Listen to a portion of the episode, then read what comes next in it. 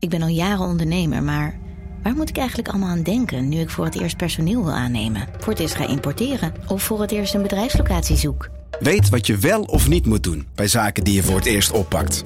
Check kvk.nl voor praktische stappenplannen. KVK, hou vast voor ondernemers.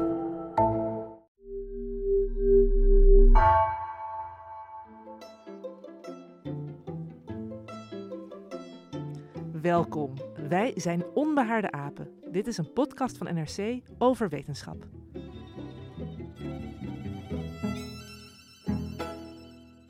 Opperhoofden met verentooien, wilden te paard en altijd in gevecht met cowboys.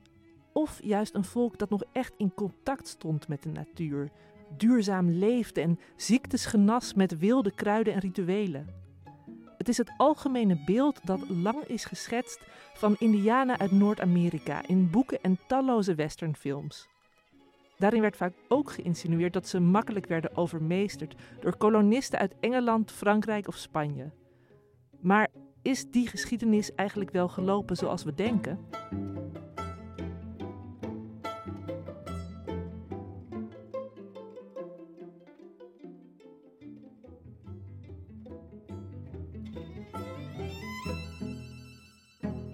Mijn naam is Gemma Venhuizen en ik zit hier vandaag in de studio met wetenschapsredacteuren Hendrik Spiering en Sjoerd de Jong. Welkom. Hallo. Ik, ik vroeg me af, ik zeg Indianen, maar mogen we dat woord nog gebruiken? Ja, nou ja, het is een woord dat natuurlijk eh, teruggaat tot Columbus, hè, die ten onrechte dacht dat hij in India was beland in 1492. En daar stamt de term Indios vandaan, wat Spaans is voor Indiërs, maar ook dus nu voor Indianen. En het is dus in die zin een, een, een, ja, een koloniaal belaste term. Maar eh, daar staat tegenover dat eh, veel Native Americans, zoals ze ook wel genoemd worden nu, hè, of Indigenous Americans, ehm, zelf eigenlijk niet zo moeite hebben met die term. Dus eh, Indianen is een term die ook door henzelf, door Native Americans zelf, vaak wel wordt gebruikt. En die ook in de geschiedschrijving nu wel, wel wordt gehanteerd. Waarbij je wel altijd moet bedenken dat het niet een volk is. Hè. Er waren honderden Native American volkeren die ook heel grote verschillen hadden onderling. De meeste reden helemaal geen paard, maar waren landbouwers en stedelingen. Maar over Indianen kun je gerust spreken. Ja, dus daarmee, daaruit blijkt eigenlijk al die enorme verscheidenheid, Sjoerd. En jij zit hier vandaag ook uh, om te vertellen, niet alleen wie die Indianen waren, maar ook dat wij het beeld dat we hadden, uh, welke rol zij speelden bij de kolonisatie van Amerika, behoorlijk moeten bijstellen. Zeker, ja. Daar zijn recent ook weer uh, interessante boeken over verschenen, waar we, het straks over gaan hebben. Maar dat is eigenlijk al een langere trend. En je ziet eigenlijk dat uh, verschillende fasen in de beeldvorming over Native Americans of Indianen. Er was heel lang het, het beetje triomfantelijke uh, beeld van kolonisatie van een leeg land waar, hè, als we het hebben over Amerika, waar indianen rondliepen als een soort figuranten, een soort anonieme decorstukken, zou je ook wel kunnen zeggen. En die als het ware onvermijdelijk plaats moesten maken voor de voortrollende beschaving die uit Europa kwam. Dat is het clichébeeld. Nou, dat is later ingehaald door een ander beeld, wat, wat ook alweer een beetje een cliché geworden is, namelijk van de Indianen als uh, niet zozeer decorstukken, maar slachtoffers. Dan krijgen ze dus wel meer een gezicht. Er wordt meer gesproken over aparte Indiaanse volkeren en, en, leiders. Maar ze worden toch vooral gezien als slachtoffers. Ze zijn verpletterd door die kolonisten. Ja, nog altijd was er die, die ja. walsende opmars vanuit Europa. Ja, zeker. En dat is een, op zich was dat op zich wel een goede bijstelling. Want dat leidde wel tot meer empathie met Native American uh, volkeren. Je, je, ze kregen meer aandacht voor hun rol in de geschiedenis. Maar het bleven slachtoffers. En wanneer is die wending geweest eigenlijk? In de jaren 50 zou ik nou, zeggen. Eigenlijk is de, was in de 19e eeuw zie je al dat dat beeld van de nobele wilde die verpletterd wordt door de beschaving al een beetje al ontstaat. Ja, ja. In maar, tegenstelling tot de vreedheid van de Indiaan, ja. die een woeste tegenstander was, die al die mensen in die blokken te voortdurend uh, scalperen. Ja, eigenlijk zijn dat twee kanten van dezelfde koloniale medaille, zou je kunnen zeggen. Aan de ene kant is het cliché de, de bloeddorstige barbaar. Het spiegelbeeld daarvan is dan de nobele natuurmens. Ja, je hebt het met de, het beeld van de vrouw ook. Ja. De, de, dat is weer een ander verhaal apart. Ik zit met een bloed, bloeddorstige barbaar, nobele natuurmens. Dat, dat doet mij denken aan Suske en Wiske titels. En ik weet ook nog uit bepaalde Suske en Wiskes, maar ook uit de Hiawatha-strips van vroeger. Hè, er, er, was altijd al wel dat eenzijdige beeld. Of Zee, nou ja, je ziet dat, dat beeld van de nobele wilde ook nog in, tegenwoordig hoor. In films als Avatar bijvoorbeeld. Hè, dat, dat gaat daar helemaal ja. op door. Dat beeld is, is eigenlijk uh, ook heeft dat een impuls gekregen in de jaren 60, 70 met de opkomst van een meer maatschappijkritische cultuur. Ook met de Vietnamoorlog. Hè. De Indianen werden toen heel vaak geïdentificeerd met slachtoffers van genocide. Zoals de Vietnamezen ook uh, slachtoffer werden van de Amerikaanse oorlogvoering daar.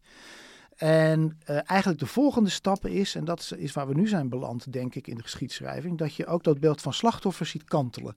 En dat er veel meer aandacht komt voor de, laten we zeggen, de Native Americans als actoren. En dus als handelende uh, mensen in hun eigen geschiedenis. Die een hele belangrijke vormende rol hebben gehad in de Amerikaanse geschiedenis. En die ook helemaal niet zo, uh, uh, zich zo makkelijk gewonnen gaven of zo onvermijdelijk verdwenen onder de bulldozer van de Europese beschaving. Nee, want dat slachtoffer, uh, die slachtofferrol is eigenlijk een soort bevestiging van de superioriteit, van uh, de onvermijdelijkheid van de westerse opgang. Dus dat, ja, dat is dan heel zielig.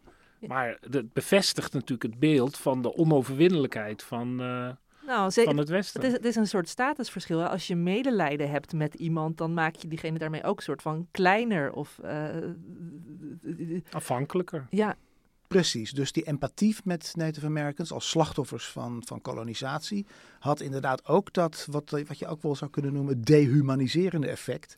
Dat er veel minder aandacht was voor het feit dat deze mensen een hele belangrijke vormende rol hadden in uh, de Amerikaanse natuurlijke geschiedenis, in het beïnvloeden en, en, en, hervormen van hun omgeving. Ze bouwden steden, ze, legden, ze deden aan landbouw, ze deden aan politiek, voerden onderling oorlogen. Nou ja, dat verdwijnt allemaal als je ze louter ziet als slachtoffers. Als ik even een excursie naar eh, Zuid-Amerika mag maken, en dan hou ik daar verder over op. Het gaat natuurlijk over Noord-Amerika. Een van de meest verrassende uh, onderzoeksresultaten van de laatste 10, 20 jaar is dat de Indianen in het oerwoud van de Amazone een enorme actieve rol blijken te hebben gehad in het vormgeven niet alleen van het woud zelf, welke bomen staan daar, blijken enorme patronen te zijn die door mensen zijn veroorzaakt in de afgelopen duizenden jaren, maar ook dat daar wegen waren, hele steden en dorpen een enorme infrastructuur van, netwerk van handels. En er is nog niet het begin van een overzicht van. Dat, dat, de, overal wordt dan zwarte aarde ontdekt. En dat blijkt gewoon resten van steden en landbouwgebieden te zijn. Dus in eindelijk begint het beeld te kantelen. En uh, uh, komt er een bredere blik, minder zwart-wit. En Sjoerd, hoe komt dat dat dat nu juist het geval is? Nou, er is ook wel inderdaad een hele brede belangstelling voor nu. Hè? Want je ziet het ook terug in die bestseller van David Graeber en Wengrow. Ja. The Dawn of Everything, de, de, het ja. begin van alles. Vuistdik boek, maar het gaat ook voor een groot deel over inderdaad uh, Indiaanse rijken, steden, waarvan wij denken, ja, uh, nooit van gehoord. En dat blijkt toch een hele wereld te zijn die voor een groot publiek onontgonnen is. Ja, ook in Noord-Amerika, dat daar dan een, in, uh, ja. een hele stad is geweest, ja. waar duizenden mensen samenkwamen, hele structuren. Ja. Helemaal niet van wat je uit die cowboyfilms altijd ziet, van die wigwams en dan maar weer verder trekken. Nee, dus we zijn, we zijn ver verwijderd gelukkig van dat beeld, waar maar trouwens ook nog wel interessant is om aan te tekenen dat die cultuur van, van paardrijdende Indianen die met geweren achter de bisons aan uh, galoppeerden, in feite al een creatie was van het kolonisatieproces. Want die paarden kwamen via uh, Spaans-Mexico en de geweren kwamen via Franse en Engelse Amerika binnen.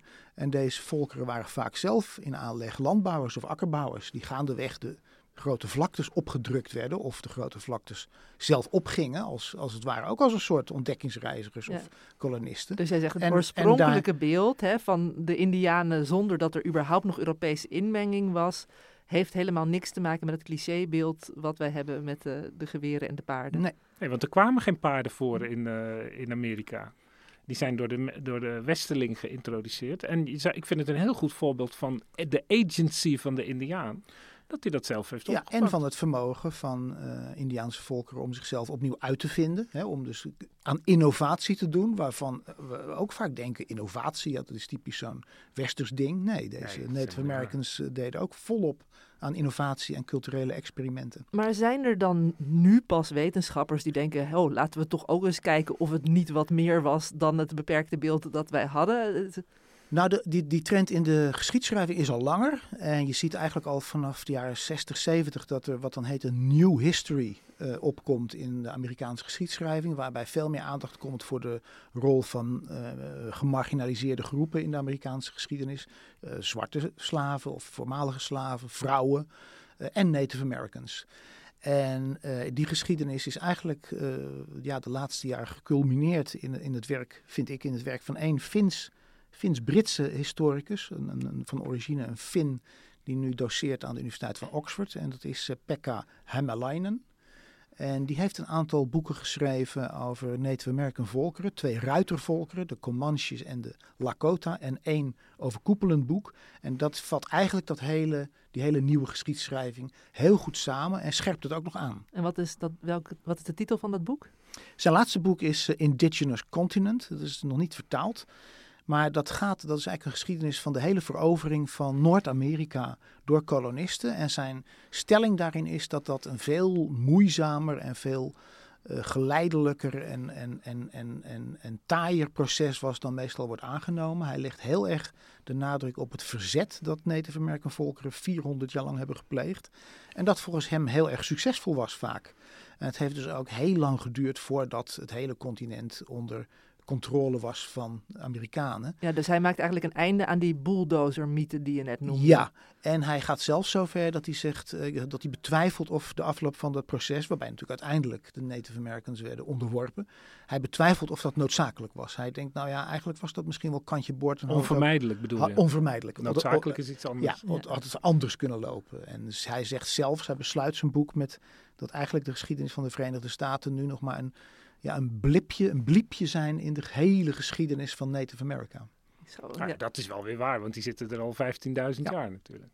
Jij zegt dus hè, dat huidige boek, de Indigenous Continent, is een soort bekroning op zijn werk. Maar die boeken daarvoor, die over die, die uh, ruiter-Indianen noem ik ze maar even, dat waren ook al bestsellers. Zeker. Nou, um, of ze bestsellers waren, weet ik Ze zijn wel heel erg uh, invloedrijk uh, geweest en hebben zijn naam gevestigd. Met name het eerste boek wat hij schreef, The Comanche Empire.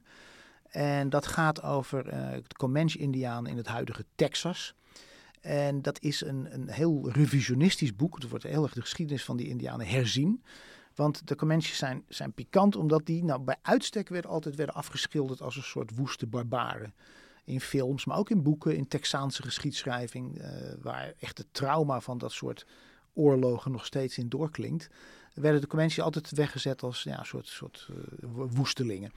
Ja, uh, Satanistische gekken. Ja, uh, inderdaad. Echt barbaren. En wat Hammerleinen doet in zijn boek The Comanche Empire, en de titel zegt het eigenlijk al, het Empire. Hij maakt ervan, nee, het was echt een goed gevestigde regionale grootmacht. Echt een imperium. Het was een imperium van deze mensen, die, die een, een, heel goed bedreven waren in het sluiten van politieke allianties, in het bedrijven van diplomatie in het onderwerpen van andere volkeren met wie ze concurreerden om handelsroutes en, en, en, en jachtterreinen. Dus het was een heel uh, ja, een, gezag, een machtig imperium. Ja, met dus ook een groot gebied onder hun controle. Zeker, ja. Een, een, groot deel van het huidige Texas met een uitstraling naar andere huidige Amerikaanse staten. En wat waren hun aantallen dan? Nou, dat, dat is wel weer een, een interessant punt. Die waren vrij gering. Uh, het waren toch tot 20, 30.000 mensen heb je het dan over op een gebied van Texas, wat vele malen groter is Vrouwen, dan mannen en kinderen? Of Alles bij elkaar, ja. ja. Maar goed, de, de, kolonisten waren toen ook nog niet zo talrijk. Nee. En uh, dit, dit boek heeft Hammerleinen eigenlijk beroemd gemaakt, de Comanche Empire. Ja, van, vanwege dus dat hij zegt van, hé, hey, uh, het, het, was echt een grootmacht. Ja. Ja, en daarna uh, heeft hij eigenlijk hetzelfde recept toegepast op een ander heel bekend Indianenvolk, wat, wat iedereen wel kent uit films en, en, en boeken, namelijk dus de Lakota, of de, bij ons ook wel bekend als de Sioux-Indianen. Oh ja, de Sioux. In, uh, Sioux, zei je dan vroeger. Sioux schrijf je dan. En wat, wat was hun leefgebied? En dat is meer in het noorden van de grote vlaktes, de Great Plains. Hè. De Comanche zit in het zuiden, in Texas, en in het noorden tegen Canada aan, zo in de huidige Dakota's en Wyoming, dat soort staten. Daar had je uh, de uh, Lakota. Dat was een ruitervolk, die kwamen eigenlijk uit het gebied van de grote meren. En die waren daar vertrokken, uh, mede onder druk van andere uh, volkeren, die door de kolonisten westwaarts werden gedrukt. Maar ook weer door poolfactoren, omdat ze naar de vlaktes werden getrokken Omdat je daar bizons kon jagen en handel kon drijven. Ja, en je zegt het was Dus een die- ruitervolk, maar het was dus een ruitervolk geworden. Geworden. Ja, die mensen Ja, maar die paarden waren er toen al eh, honderden jaren natuurlijk. Hè? Moet je niet vergeten alsof dat ineens... eh, Ja, die- nee, de paarden kwamen uit het zuiden. Want over welke eeuw praten we nu? De, de Lakota's zijn zo in de 18e eeuw zijn ze uit het gebied van de grote meren eh, langzaam gemigreerd naar hun woongebieden op de grote vlaktes. Waar ze zo, zo rond 1820 al wel 1830 dominant waren. Dus er was drie eeuwen na Columbus. Jazeker, en dat is ook dus die migraties over de grote vlaktes gingen ook gewoon door. Hè. Dat is ook een aardige correctie op ons beeld van Indianen. Wij denken altijd maar dat die statisch waren. Hè. Die woonden op een bepaalde plek totdat de Columbus kwam. Ja, en hadden ze een heilige berg en dan gingen ze nooit meer weg. Eh, Weet de- je dat idee? De Heilige Berg is ook een goed voorbeeld, want de Lakota namen bezit van de, de zwarte eh, eh, bergen in, in de Dakota's, de Black Hills. Maar die bezetten ze nu al, zeggen ze al eeuwen, sinds mensenheugenis. Nou, dat is ook weer niet helemaal waar, want daar hebben ze dus de Crow-Indianen uit moeten jagen eerst. Hè. Dus die migraties en, en allerlei politieke en, en, en, en, en conflictueuze ontwikkelingen, die, die gingen daar gewoon door. Ook voordat er al sprake was van kolonisatie. Ja, misschien even voor de, voor de context dat de eh, Noord-Amerika natuurlijk langzaam werd gekoloniseerd vanuit het westen. Je hebt dan in 16 of 1776 verklaren die kolonies zich onafhankelijk. Die liggen allemaal aan de kust, aan de oostkust. En dat hele westen ligt nog ja, in koloniale zin open. Maar dat was gewoon de Empire of the Indian. Het was eh, de rand van eh, Ja. of de oostkust, die, die was dus al gekoloniseerd, maar de, de rest was nog uh, Nee, tabula en er, was, er was natuurlijk een enorme invloed van de handel. Want daar, er werd grof geld betaald voor beverpelzen. En dan had je natuurlijk allemaal infiltratie en bondgenootschappen tussen indianen en eh, kolonistengroepen die daar geld mee wilden verdienen. Dat was natuurlijk een, een, een onoverzichtelijke bende. Maar de, de staten, de, de feitelijke macht, die lag eh, aan de oostkust. Ja, en eigenlijk pas, nou ja, het ging wel verder landinwaarts al natuurlijk, hè, waar ook inheemse volken die daar leefden werden verdreven met de, de, de Great Removals van de jaren 30 van de 19e eeuw. Toen echt mensen werden, nou ja, je kunt spreken van etnische zuivering zouden wij dat nu noemen. Die werden gewoon gedeporteerd. Maar in 1803 pas eh, koopt Amerika het grote gebied ten, ten westen van de, van de Missouri, de Mississippi. Dat kopen ze van Frankrijk.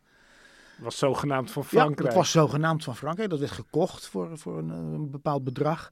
Maar ja, dat betekent niet dat het meteen werd gekoloniseerd. Dat duurde inderdaad nog vrij lang.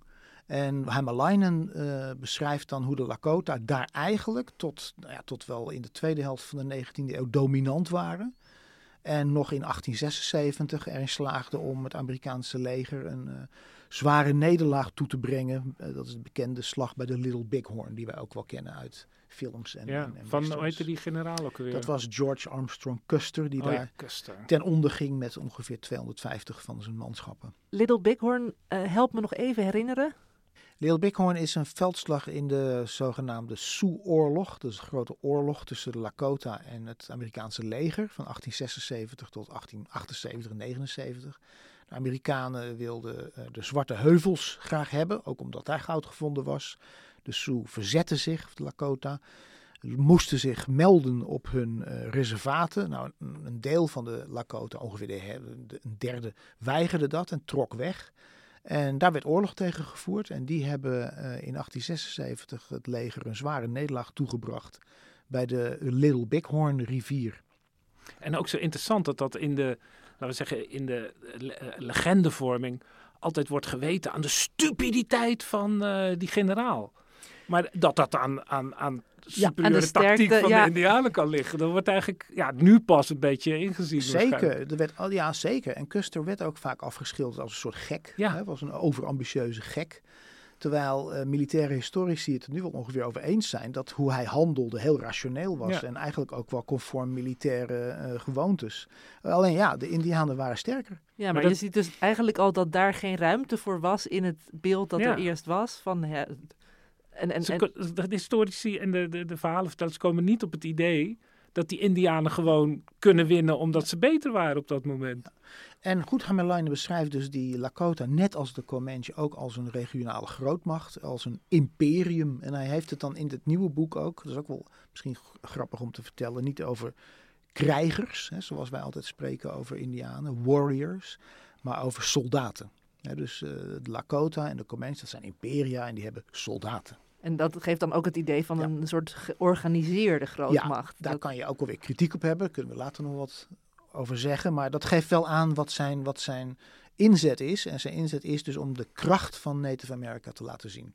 Dat is ook een bredere trend. Hè. Je ziet het ook in geschiedschrijving over eh, Zuid-Amerikaanse eh, Indianen, eh, Afrikaanse kolonisatie. ja, dus niet het slachtofferschap, maar niet de het kracht. slachtofferschap meer benadrukken, maar de kracht. Ja. We hebben het nu gehad over het stereotype beeld dat we over het algemeen hadden of hebben van Indianen. Ehm Sjoerd, jij zegt ook Hemmerleen, Hemmerleen heeft echt onderzoek gedaan naar wat er is gebeurd tijdens de Europese kolonisatie van Amerika en hoe dat misschien anders is dan wij denken. Maar Hendrik, hoe ziet die tijdslijn eruit eh, als je kijkt naar de kolonisatie? Was dat Ja, dan moeten we echt enorm uitzoomen. Want eh, dan hebben we het over de periode tussen 1500 en, eh, laten we zeggen, 1950. Hè, dat de periode van de dekolonisatie is. En dat wordt vaak als één geheel gezien. Hè, dus de, de, de, West, de Europe- Europese landen, die gaan aan expansie doen, om wat voor reden dan ook. En veroveren dan langzaam de wereld. En ja, dat eindigt dan met de dekolonisatie. En dat is het dan. Dat is één lange lijn van, eh, van dingen. Maar in werkelijkheid is, en dat is ook wel iets wat mij eh, de laatste jaren ook, eh, ja, als je erin verdiept, dan, dan verandert je eigen beeld ook. En dan de, het nieuwste beeld is eigenlijk veel meer van een grote breuklijn tussen twee periodes van Europese expansie. Dat is de eerste is van, dus van 1450 tot, laten we zeggen, 1850, 1800. Eh, dat is een, een hele andere periode dan de periode daarna. En het belangrijkste verschil is uh, de macht van de Europeanen. Want er wordt heel vaak gedacht dat, uh, dat het een onvermijdelijke opmars was door uh, militaire kunde, door vuurwapens, door uh, dat ze de paarden hadden en, enzovoort. Maar dat, als je naar de feiten kijkt, dan zie je dat er, dat er natuurlijk wel machtsuitoefening was in die eerste periode. Dat zou ik zeg maar de handels-economische periode noemen.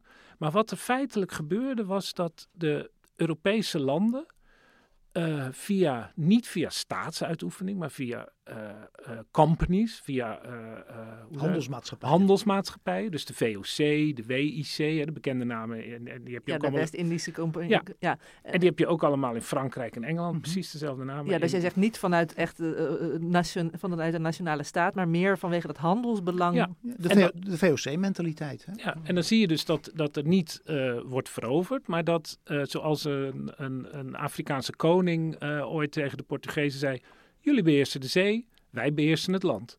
En de zee, die beheert, dat, was, dat was al on, onmiskenbaar. Die werd in de loop van de eeuwen eh, volledig beheerst door westerse eh, eh, marines en schepen. En dat blijft eigenlijk zo tot in de 18e eeuw. Als je bijvoorbeeld, er wordt heel vaak gedacht van, ja, India was Engels. En die had daar wel invloed. Die sloot ook verdragen met, met lokale machthebbers. Dat ze konden handelen of dat ze nu en dan konden gebruik maken van hun militaire macht. En maar er waren bijvoorbeeld in, wat was het, 1780 of zo, waren er in heel India 8000 eh, Britse soldaten. Dus die aantallen waren ook vrij gering. Die waren heel ja. klein. En bijvoorbeeld het omgekeerde gebeurde ook heel vaak. Dat er bijvoorbeeld een Portugees legertje was gewoon in dienst van de koning van Congo.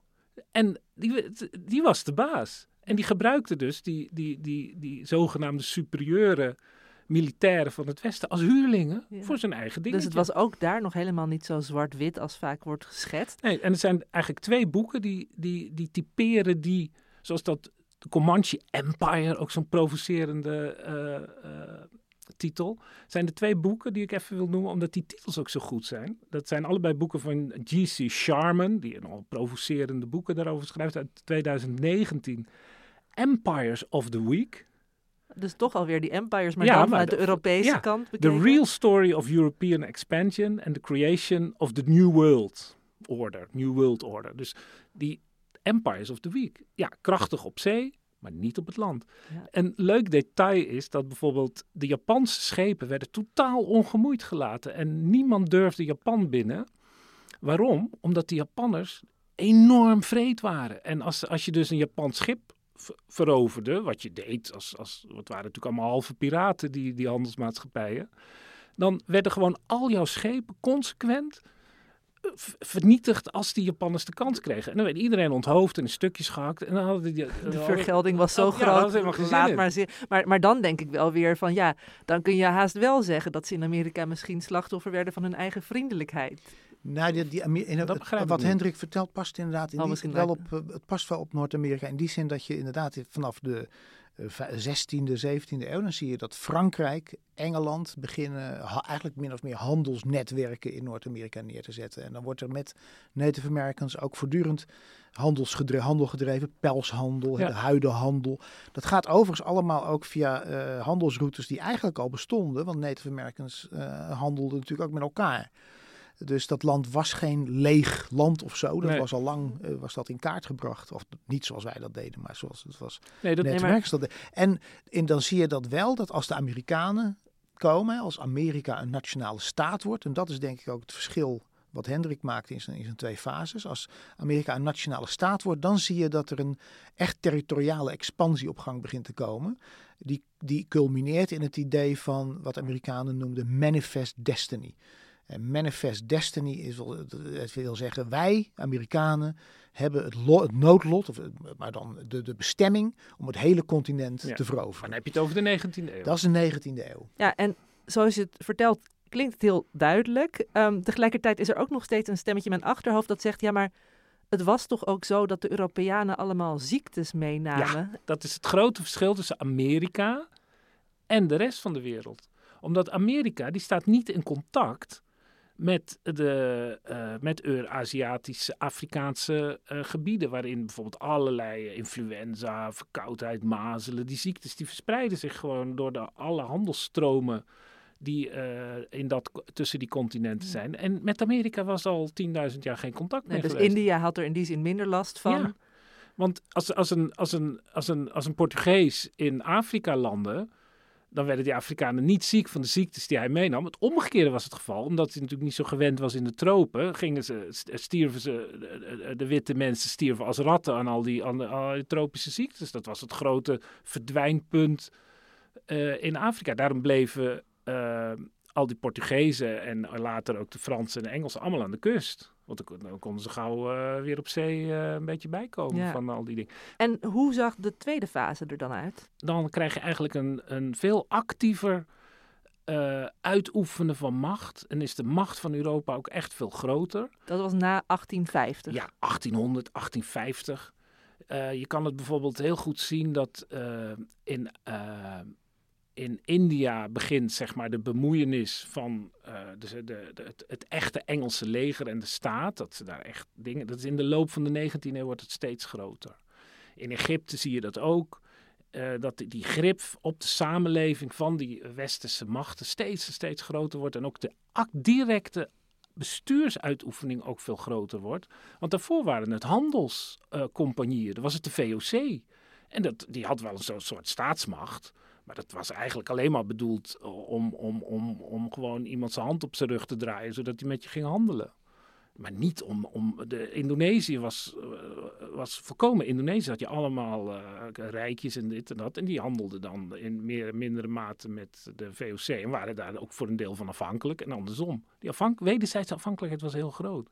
Alleen in de 19e eeuw kreeg je... Ik zou de grens bij 1850 leggen ongeveer. Dan zijn al die handelscompagnieën zijn allemaal uh, failliet gegaan. Ook in de Napoleontische tijd.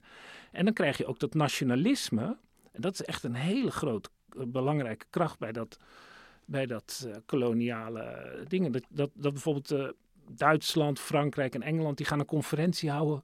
Hoe gaan we Afrika verdelen? Want wij willen allemaal onze macht laten zien. Want als Frankrijk een stuk land daar inpikt, dan willen de anderen willen ook meedoen. Dat ook. Ja. Een soort, op een gegeven moment krijg je in 1900 Italië, die blijft dan een beetje achter. En dan in de tijd van Mussolini, hè, het, het loopt allemaal door krijg je dan zo'n sfeer van, ja, moeten wij dan het Zwitserland van Europa worden? Dat, het is een, je moet koloniën hebben. De trots van Nederland dat we daar de macht uitoefenden over dat, dat, dat enorme rijk in Indonesië. Dat, dat was zo'n integraal onderdeel van de identiteit. En het kostte bakken met geld. het, Ja. Het, het was helemaal geen verstandig beleid. Ze hadden beter die VOC kunnen laten bestaan. interessante is dat de Verenigde Staten zich rond die tijd beschouwden als juist geen imperialistische mogendheid. Hè. De imperialistische imperia onderhouden, dat was iets voor de Europeanen. Maar je kunt, wat Hendrik zegt, heel goed toepassen op die Amerikaanse kolonisatiegeschiedenis, die verschillende fasen. Want eerst zie je dus na Columbus, hè, in de 16e, 17e, 18e eeuw, zie je dat de Engelsen en Fransen in Amerika handels- Noord-Amerika? Noord-Amerika handelsnetwerken gaan opzetten. En dan zijn er wel kolonies van uitgeweken gelovigen uit Europa, maar het gaat vooral om de handel. En pas als de Verenigde Staten worden, worden opgericht in 1776, dan heb je dus een nationale staat die zich daar vestigt. En dan zie je dat territoriale expansie een rol begint te spelen. En geleidelijk aan, in de 19e eeuw, zie je dan het idee opkomen van wat Amerikanen noemen manifest destiny. Dus dat wij hebben als land de bestemming om het hele continent tot het onze te maken. Ja, dus dan voelden ze dat ook als hun recht. Ja. En dan, Een Nou, plicht zelfs. Hun plicht, destiny, hè? het is The je lotsbestemming. Ja, waarbij je wel moet aantekenen trouwens dat dat niet, dat ging met geweld, met, met genocidaal geweld vaak ook. Maar ook met eh, contracten, eh, verdragen. Hè, dus er werd land gekocht van, van Native Americans. Dus het had ook een zekere eh, juridische status. dat was misschien ook meer Het een is- beetje om hun eigen geweten eh, nou ja, zeker. zuiveren. Maar het, het is ook niet. Het, het- soms is er het idee van die kolonisten beschouwden Noord-Amerika als leeg land. Waar, waar Nee. niemand, maar dat, dat is een misvatting. Ze, ze wisten wel degelijk dat daar Native Americans leefden. En dat En dat dat land ze van hen was. ook mee moesten onderhandelen. Ja, het eigendomsrecht van Native Americans werd ook wel erkend. Want ja, er werd land van ze gekocht. Maar- En uiteindelijk ging dat dan, toen Amerika eh, die koloniale politiek inzette, ging dat met verdragen. Dus er werden de verdragen gesloten tussen Washington en Native Nations. En die, toch- die vervolgens altijd geschonden werden natuurlijk. Toch vraag ik me af, hè, Hendrik noemde net in die eerste fase even kort de, de Japanners die zo, zo, zo'n beeld dat hoor. niemand. Ja, maar dan denk ik wel, we hadden het aan het begin van ja, de Indianen, Indianen waren niet de slachtoffers, maar hadden ze zich niet eh, voor hun eigen bestwil toch nog wat fermer moeten opstellen? Dat is een leuke vraag, want het is, het is waar. En Hammerleinen die, die legt daar ook de nadruk op in, in dat laatste boek van hem. Dat de kolonisten in Amerika heel lang de zwakkere partij waren. De Native Americans waren gewoon sterker. En de kolonisten waren ook afhankelijk van Native Americans. Voor hun levensonderhoud, voor hun handel, noem maar op. Maar hij zegt ook ja, eh, eh, die welwillendheid had zijn grenzen. Want Native Americans hebben zich altijd wel heel taai en ook gewelddadig tegen kolonisatie verzet. Maar dat was En- misschien ook propaganda om dat niet te veel te laten. eh, voor de kolonisten, die wilden daar ook niet te veel ruchtbaarheid aan geven, misschien, aan dat verzet. Of, Ehm, nou Nee, ja, dan denk ik dat ze dat juist wel deden Het- om, het- om steun te krijgen. het, het, inheemse verzet was natuurlijk vaak juist aanleiding dan om de autoriteiten te hulp te roepen. oh en ja. dan in regelrechte oorlogen alsnog eh, het pleit eh, te beslechten. Maar dat is dus allemaal een proces wat zich in de loop van de 19e eeuw eh, eh, uitspreidt. Want in, het, in 1850, ik heb het nog eens nagekeken, het Amerikaanse leger bestaat dan uit 10.000 mensen, weet je? Het hele Amerikaanse leger. Dus hoeveel mensen zijn er, militairen zijn er in staat om daar überhaupt macht uit te oefenen in dat enorme Middenwesten? Ja, want we hadden het over die Comanches, die waren met 20.000, eh, goed, dan mannen, vrouwen, kinderen, maar ja. Ja, klopt. En dat, maar daar moet je bij aantekenen dat die kolonisatie van het Westen ook eh, niet zozeer een zaak is geweest van het federale leger in Amerika eigenlijk. Die hadden wel een soort, wat wij zouden noemen, wat wij vroeger noemden politionele acties. Hè, wat gewoon neerkwam op gewelddadige onderdrukking van, van eh, Native Americans die zich bleven verzetten. Maar zij speelden niet de hoofdrol. De hoofdrol speelden toch de kolonisten zelf en hun milities. Hè, bijvoorbeeld in Californië, dat in 1848 tot de Verenigde Staten ging behoren, of althans als territorium door de Amerikanen werd veroverd op Mexico. Daar verdwenen eh, de Native Americans met honderdduizenden tegelijk. En dat ging vooral door geweld van milities. Eh, er was daar nauwelijks federaal leger aanwezig, maar dat ging door burgermilities die gewapend eh, de- ten strijde trokken om hun, hun, bijvoorbeeld hun goudmijnen en andere bezittingen eh, die ze hadden, ze hadden ingenomen te beschermen. ja, want dat was ook de tijd van de Gold Rush, dus dat Dat was ook de nog tijd mee. van de Gold Rush. Er werd goud gevonden in Californië. Er kwam een enorme migratie op gang. Dwars door, eh, het, over het continent richting Californië. En dat heeft voor Native Americans een verwoestend effect gehad. Maar waarom verzetten die eh, Indianen in, eh, in eh, Californië zich niet? Waren ze te verbrokkeld? Eh, Goeie vraag. En dat is iets waar, waar Hammerlijnen ook wel een beetje aan voorbij gaat. Als we langzaam wat, wat kritiek op zijn werk uh, mogen hebben. Hij concentreert zich op de Comanche en de, en de Lakota. En dat waren inderdaad hele strijdbare ruitervolken die ook vaak hele ja, langdurige oorlogen uitvochten met hun buren. In Californië bijvoorbeeld waren de Native Americans veel meer vissers. Die zaten aan de kust, dat waren visserijvolkeren, deden wat aan kleinschalige landbouw. Waren kleine groepen, uh, waren ook wel in staat om zich te verdedigen, maar hadden lang niet die, die, die dat militante karakter van die ruitervolkeren die hij, uh, die hij onderzoekt. Dus in dat opzicht zijn de Comanche en de Lakota niet helemaal representatief. Dus ze hadden zich zeg maar geen tijd om zich goed nee. te organiseren. Nee, en het ging ook uh, met grof geweld. Hè? Dus uh, ja, je moet je dat echt wel voorstellen als etnische zuivering. Ja. Sjoerd, over kritiek gesproken. Het is dus niet zo dat Hemelijn nu, nu dat boek heeft geschreven en dat iedereen aan zijn kant is en denkt, ja, hij heeft het licht gezien. Voortaan kijken we zo naar de Indianen. Nou, het is een heel geruchtmakend boek en de, kern van wat hij beweert is gewoon heel goed. Het is heel erg nodig dat er een ander licht komt op die Indiaanse geschiedenis. Niet meer als slachtoffers. Maar er is ook inderdaad kritiek mogelijk, want um, uh, gek grappig genoeg is een deel van de kritiek komt uit de hoek van Native Americans. Die zeggen, ja wacht even, uh, je schildert ons nu wel heel erg af als sterk en krachtig, maar wacht eens, we zijn wel echt onder de voet gelopen. En we zijn heel slecht behandeld. Dus die vinden juist dat die hun slachtofferschap een beetje uh, onderbelicht. Het slaat weer door. Ja, die, in ja die, die, komen op voor hun eigen slachtofferschap, zou je kunnen zeggen. Want ja, en dat is een feit. Hè? Als je veel uh, Native Americans zijn er toch heel staan onderaan de ladder in de Amerikaanse samenleving. Ja, en als je ze helemaal als volwaardig imperium uh, afschildert, zou je kunnen zeggen van oké, okay, uh, het ene imperium tegen het andere ja. en uh, ja, precies. de sterkste Twee, heeft hè, gewonnen. Waar, ja, precies. Twee gelijke knokken en de sterkste heeft gewonnen, jammer dan. Ja, dus dan, dat, dat bedoelt hij echt niet zo hoor, maar dat is wel een beetje de reactie ja, die want je soms is, proeft. In, in, dat verhaal zit ook geen rol voor racisme natuurlijk. Voor de, voor de enorme vernederingen van die... Nee, daar gaat hij niet. Hij concentreert, hij, hij concentreert zich op de, de blik vanuit Native America. Ja. Dus hij, hij laat hoe, die, hoe, die, hoe de kolonisten daarnaar keken, dat is eigenlijk een zijverhaal. Ja. Maar een, een, een ander uh, ja, kritiekpunt wat daar wel aan raakt is van ja, als, als Native America zo, zo sterk was en zo krachtig als hij beschrijft, ja, hoe kan het dan dat uh, de Comanche en de Lakota toch in vrij korte tijd inderdaad het onderspit hebben moeten hebben gedolven. He, want zoals Hendrik zei, tot laat in de 19e eeuw zijn ze nog heel sterk en dominant in hun gebieden. Maar als eenmaal die nationalistische territoriale annexatie op gang begint te komen, dan is het ook in een paar decennia eigenlijk voorbij. En komt hij zelf met een mogelijke verklaring? Nou ja, de ene, de, de verklaring die hij, de, hij stelt zich die vraag uh, niet expliciet.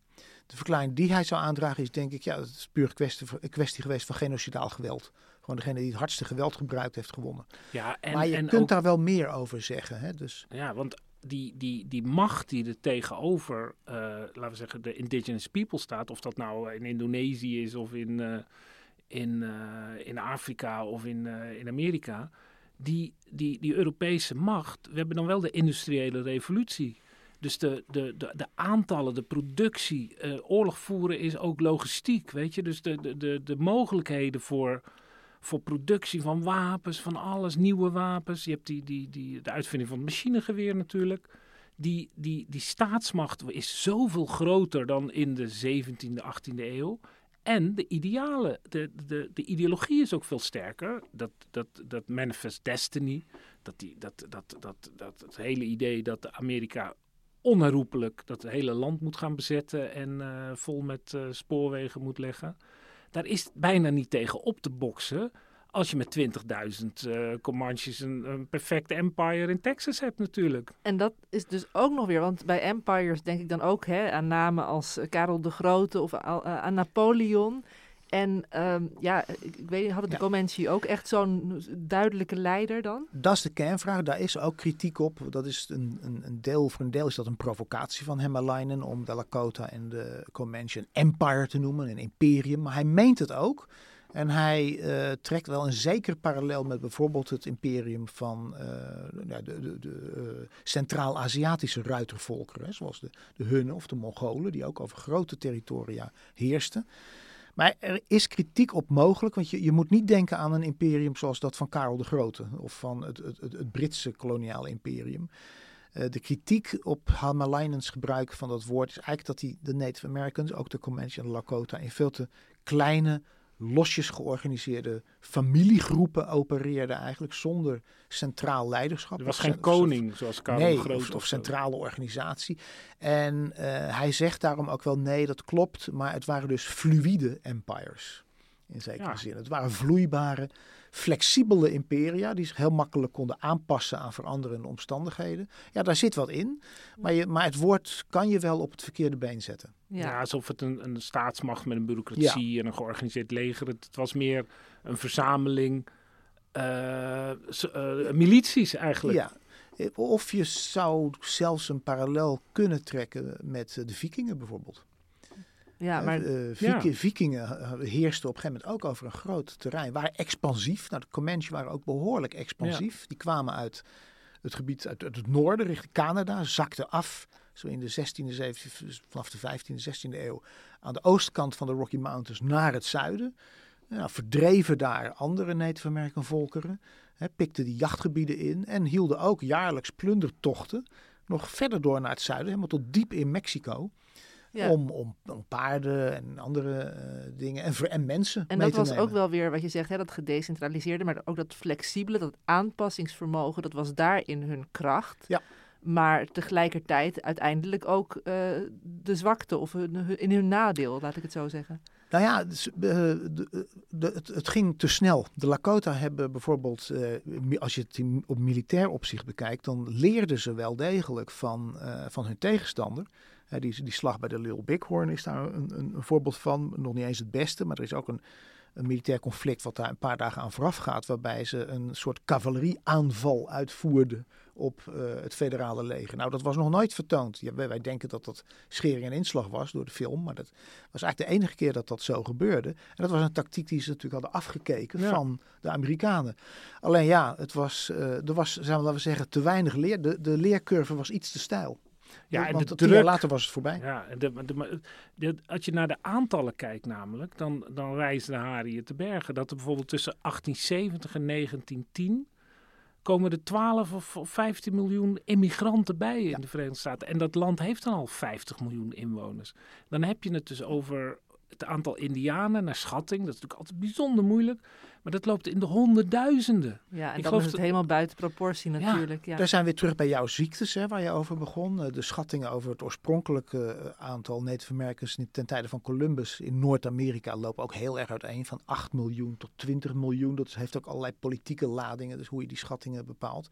Maar rond 1900 waren er nog zo'n 200.000, 300.000 ja. Native Americans ja. over. De schrikbarende uh, demografische ja, en de, de, uh, catastrofe.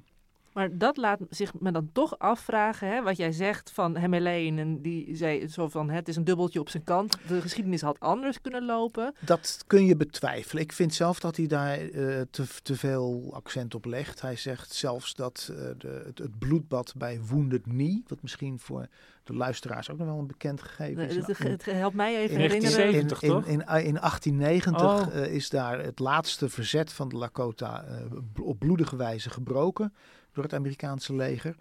En uh, ze waren toen al eigenlijk verslagen en in de greep van een soort revivalistische religie, hè, de Ghost Dance. Waardoor Oh, ze ja. als het ware smeekten dat de bison zou terugkeren en de witte man zou verdwijnen. Nou, dat leidde tot rebellie, uh, frictie en uh, bij Wounded Knee is dat verzet bloedig de kop ingedrukt. Hamalainen zegt daarover dat hij zelfs dat ziet als een teken van Amerikaanse zwakte. En dat lijkt me toch wel uh, de rand van het argument opzoeken. Ja. Waarom is dat dan zwak? Um, uit angst en paniek moest dat zo snel mogelijk Ah. bloedig de kop worden ingedrukt. Ja, dat is wel waar, maar het was wel, uh, je kunt het echt denk ik eerder zien als de laatste stuiptrekkingen van, van, een, uh, van, Ja. het, van het inheemse verzet. Maar het is wel waar, wat Hemmerleinen ook zegt, dat dat verzet daarna is doorgegaan. Weliswaar op een niet-militaire manier.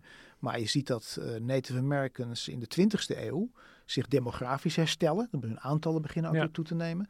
Er is sprake van een culturele renaissance van Native Americans. Uh, er wordt een herwaardering, komt er op gang van, een, van de Native American uh, cultuur. En zijn eigen boeken zijn daar ook een voorbeeld van. Uh, dus je zou kunnen zeggen, Native Americans hebben stand gehouden ook na hun nederlaag. En zijn juist ook nu ja, actiever. En worden in hun, in, hun, in hun actorschap ook meer erkend dan lang het geval is geweest. En dat is een hele goede ontwikkeling. Ja, wat dat betreft vind ik het dan ook wel weer een beetje schrijnend dat het juist een Europeaan is die dit boek heeft geschreven dan. En dan hoop ik ook uh, gewoon vanuit de Indianen uh, nog wat meer geschiedschrijving te lezen. Oh, daar zijn ook voorbeelden van hoor. Er zijn ook voorbeelden van. Het, uh, maar die zal ik onder de podcast zal ik zitten. In de show notes laten we die ook nog even zien. Tot slot um, vraag ik me ook nog af. Hè, we hebben het gehad over de kolonisatie van Noord-Amerika. Natuurlijk hebben Nederlanders daar ook een rol in gespeeld. Uh, Nieuw-Amsterdam. Hoe, hoe zat dat? Hebben zij nog een soort van strijd met de Indianen geleverd? Zeker. En uh, besteedt daar niet veel aandacht aan. Uh, dat is ook maar een, een, een, een, detail in de geschiedenis. Maar de Nederlanders komen er wel heel slecht uit hoor. Echt als een, als een soort hysterisch moorddadig clubje um, kolonisten. Moorddadig? Ja, zeker. De Nederlanders hebben een rol gespeeld in het onderwerpen uh, en, en uitroeien van bepaalde inheemse gemeenschappen. En volgens Hemmerlein komt dat ook wel omdat ze zo, met zo weinig waren. De Nederlandse kolonisten waren natuurlijk vergeleken met de Engelsen en de Fransen waren veel geringer in aantal. En die dachten we moeten van ons laten horen. Veel zwakker en volgens hem daardoor ook meer geneigd om, om, om vreed om zich heen te slaan. Ja, dat, uh... Dat was dus de, uh, niet de VOC-mentaliteit, maar de WIC-mentaliteit. Ja. En wat ik me ook nog afvroeg, um, aan het begin hadden we het al even hè, over de films en de boeken, de stripverhalen, waarin toch die stereotypen steeds weer uh, naar boven komen. Zijn er tegenwoordig daarin ook al verschuivingen zichtbaar? Oh zeker. En uh, een vergelijkbare verschuiving als in de geschiedschrijving. Want je ziet vanuit in de jaren zeventig dat er films opkomen waarin Native Americans niet meer worden voorgesteld als, als figuranten die, die met honderden tegelijk eh, van hun paarden geschoten worden. Hè, zoals in westerns heel lang het geval was. Maar daar worden ze slachtoffers. Worden ze voorgesteld als ja, uh, inheemse volkeren die gewoon uitgeroeid worden. Dat is stap 1. En nu zie je ook meer dat, net als bij Hemmerleinen, het, het ja, de act, het, het, actieve karakter van inheemse volkeren wordt benadrukt. Films als Dances with Wolves bijvoorbeeld, waarin... Die is al uit de jaren 80 Ja, uit de jaren 90, waarin oh, Native American taal ook gesproken wordt. Hè. Dus er wordt niet meer... Dat zijn geen Hollywood-acteurs meer met pruiken op, die een beetje een, in, het Engel, in gebroken Engels praten. Maar dat zijn gewoon echt Native American acteurs die uh, ook hun eigen taal spreken. Ja, en ook over een soldaat die daar in zijn eentje zit, tussen de Indianen. Ja. Wat een heel ja. typerende je ziet dat, het, het, heeft ook wel een keer, je ziet ook wat je wel weer een beetje ziet terugkeren, of eigenlijk is dat nooit weg geweest, is het cliché van de nobele wilde. Dat is echt, dat lijkt wel niet... Uh, ja, met alle hang naar spiritualiteit misschien. Ook. Toch weer het cliché dat Americans als het ware een soort hoger inzicht hebben in de kosmos en in harmonie met de natuur leven. En dat zijn, in feite zijn dat gewoon al 19e, 18e eeuwse clichés. nou, ik ga vanavond Dances with Wolves eindelijk een keer bekijken. Dank Sjoerd, dank Hendrik, dank ook aan Elze van Driel die deze aflevering heeft gemaakt. De muziek die je hoort is uiteraard van het Dudok Kwartet en wij zijn er volgende week weer. Tot dan!